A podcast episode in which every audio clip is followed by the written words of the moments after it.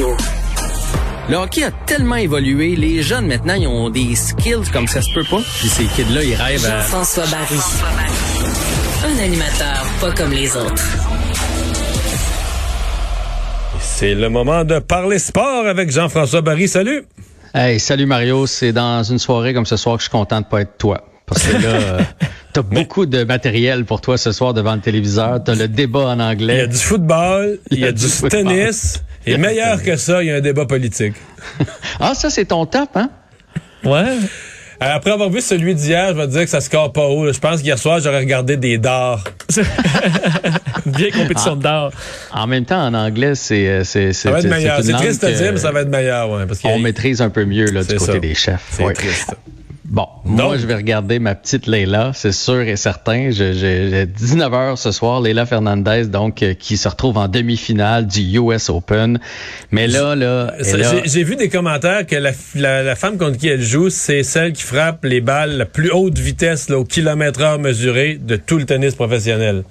Hey, c'est quoi? Je suis content que tu utilises ce terme-là. Parce que pour moi, Leila, c'est encore une jeune fille et elle joue contre une femme ce soir. Effectivement, on dit que c'est la plus puissante du circuit.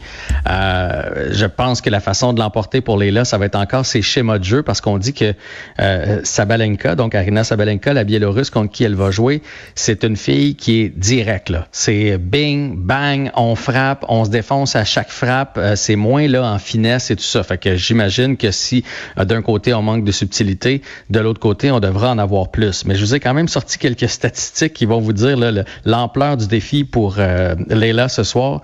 5 pieds 6 pour Leila, 5 et 11 pour Sabalenka. Puis j'ai pas le poids, mais juste les regarder, puis je dis pas qu'elle est grosse, Sabalenka, mais elle a une carrure d'épaule, elle pas puissante pour rien. 23 ans pour la Biélorusse, 19 euh, pour euh, Leila. 73e mondial pour Fernandez, deuxième mondial pour Sabalenka. 800 000 dollars en bourse jusqu'à maintenant en carrière pour Fernandez et 8 millions en bourse pour Sabalenka. Ouais. Un titre, euh, un titre en carrière pour Fernandez dans un tournoi le pas du Grand Chelem et 10 titres mm. pour Sabalenka, dont deux cette année. Fait que, mais en même temps, on a dit ça contre plusieurs rivales, mais je pense que là, c'est vraiment son plus gros test depuis le début de cette quinzaine. Sauf que tu sais, déjà, elle va faire tout un bond dans le classement, là, Fernandez. Est-ce ah qu'on sait combien, même si elle perd?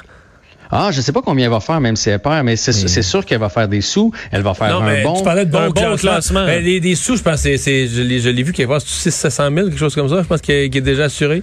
Ben, regarde, elle va doubler ses gains en carrière. Non, non, mais même si elle perd, c'est une semaine formidable. Puis l'apprentissage qu'elle va avoir fait, tout ça, là. Mais, mais tu sais, tant qu'elle est rendue là, hein, pourquoi pas? Pourquoi pas? Et, pourquoi pas? Puis si jamais elle passait puis elle se rendait en finale, ben, tu sais, c'est prenable de l'autre côté, là. C'est Sakari qui est dixième tête mondiale et euh, Raducanu qui est un peu une surprise, là, comme Leila Fernandez, qu'on n'a pas vu venir, qui n'était pas classée là, dans, les, dans les favorites. Alors, tu sais, mettons que ça se passe, mettons qu'elle réussit encore une fois l'exploit ce soir, elle pourrait se rendre en finale, puis c'est jouable. Et donc, c'est demain, Félix. Deux soirées de tennis assez, euh, assez intenses. Félix, euh, c'est demain. Jean-François, ce qui sonne euh, automne, c'est aussi le début de la saison du, de la NFL et ça commence ce soir. Ça commence ce soir et là, je voulais m'amuser avec Mario. Puis Mario, je dois te dire que ça fait partie de mes objectifs de cette saison, pouvoir discuter un peu plus d'NFL avec toi. Je suis moins ferré que dans le hockey, mais euh, depuis, Moi, je, je le suis plus. Euh, pardon? Moi, je le suis plus. Ben, c'est ça, mais quand même. Plus football que hockey, un peu. Depuis déjà euh, une dizaine de jours, je lis tout ce qui sort sur la NFL. Donc, j'ai essayé de décortiquer tout ça, de me faire une tête. Euh, donc, parlons de la nationale, puisque ce soir, c'est le lancement de la saison entre les Bucks et les Cowboys. Alors, dans le sud, tu vois qui? Entre les Bucks, les Saints, les Panthers et les Falcons. On a, on a passé une par une. Écoute, je, je, je les box, non. Les box, les box. Parce qu'on a beaucoup parlé de Tom Brady l'année passée, puis ça a peut-être. Euh, ça a peut-être un peu euh, enlevé l'emphase sur le fait que c'est c'est la défensive qui a gagné le Super Bowl. C'est pas Tom Brady, il n'a pas enlevé rien avec la carrière qu'il a eue, mais il reste que c'est c'est c'est l'équipe qui a gagné, c'est la défensive qui a gagné le Super Bowl, puis ça reste une équipe puissante là. Oui, puis ils ont eu à peu près pas de changement dans la saison morte, ce qui est quand même pas habituel, parce que généralement, quand tu gagnes, il y a des joueurs qui sont convoités, qui finissent par partir partout. Et avec les Saints qui ont perdu Drew Brees, là, euh, difficile, ça va être difficile de dépasser les, euh, les Bucks. Euh, toujours dans la nationale, là, je pense que dans l'autre division, c'est là que ça va jouer le plus fort avec les Seahawks, les Cars, les Rams et les 49ers. Ouais, ça, j'ai de la misère en tabarouette. J'ai vraiment, vraiment, vraiment de la misère là, à me prononcer. C'est drôle, moi, je crois dans les Cards.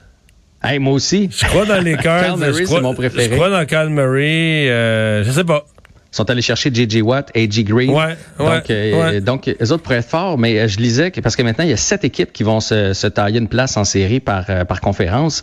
Et il pourrait y avoir quatre équipes de cette division-là, tellement la division est forte, s'ils ne se cannibalisent pas entre eux autres. Du côté du Nord, ben, je pense que les Packers avec Aaron Rodgers, ouais. ça, ça, devrait le faire aussi. Oui, ça, c'est une division un peu moins forte. Les Packers devraient... Marc, les Vikings sont toujours étonnants, mais bon, quand même. Et dans l'Est, ben euh, il y a les Cowboys qui sont premiers. Et la plupart des experts, et là, je ne veux pas te faire de peine, mais voient les Eagles encore bon dernier. Euh, oui, non, les Eagles, euh, c'est le fond du baril de la Ligue. Là. Ouais, Écoute, euh, on va voir ce que ça donne, là, mais je suis pas très optimiste, disons, pour mon équipe cette année. Là. Je suis plutôt, euh, plutôt découragé. Et de l'autre côté, ben euh, les Chiefs, je pense que c'est l'année de la revanche. Peut-être l'année passée. Moi, je trouvais l'année passée, il y a plusieurs matchs qu'on gagnait à la toute fin. On se fie à notre talent. On était peut-être moins le couteau entre les dents. mais là, avec avec la défaite au Super Bowl, je pense que c'est l'année des Chiefs, encore une fois, du côté de l'américaine. Moi, je les vois au Super Bowl, sincèrement. Est-ce que tu les vois gagner le Super Bowl? Je sais pas, on est rendu, on est rendu loin, on est rendu loin, on est rendu loin. Ouais, fait que ça, c'est les Chiefs. Euh, les Titans, de l'autre côté, dans, dans le sud, devraient être encore l'équipe à surveiller. Ouais, ben on va surveiller quand même les Colts qui ont une bonne équipe. Et là, c'est l'ancien corps arrière des Eagles, Carson Wentz, là, qui arrive uh-huh. là. Qu'est-ce qu'il va faire? Ça va être, ça va être à voir, ça. Puis même les, est-ce que les Jaguars, qu'on voit encore en peloton de queue, mais là, ils ont le, le, premier choix. Le premier choix repêchage, un nouveau Trevor Lawrence. Trevor Lawrence. Ça va être à surveiller aussi. Les Ravens vont être bons, puis les Bills. Les Bills vont être à surveiller aussi. Euh, je sais que tu n'es pas un fan de Josh Allen. Non, au contraire. Au contraire, moi, je n'exclurais pas du tout, du tout, du tout de voir les Bills au Super Bowl. Mais tu trouves qu'il prend trop de chance. Alors, on va voir s'il a appris de ses, de ses erreurs euh, par, euh, mais par les années dire, passées. Je comprends que c'est peut-être une analyse que j'ai faite dans un match de fin de, de Super Bowl, pas de Super, mais de, de série éliminatoire.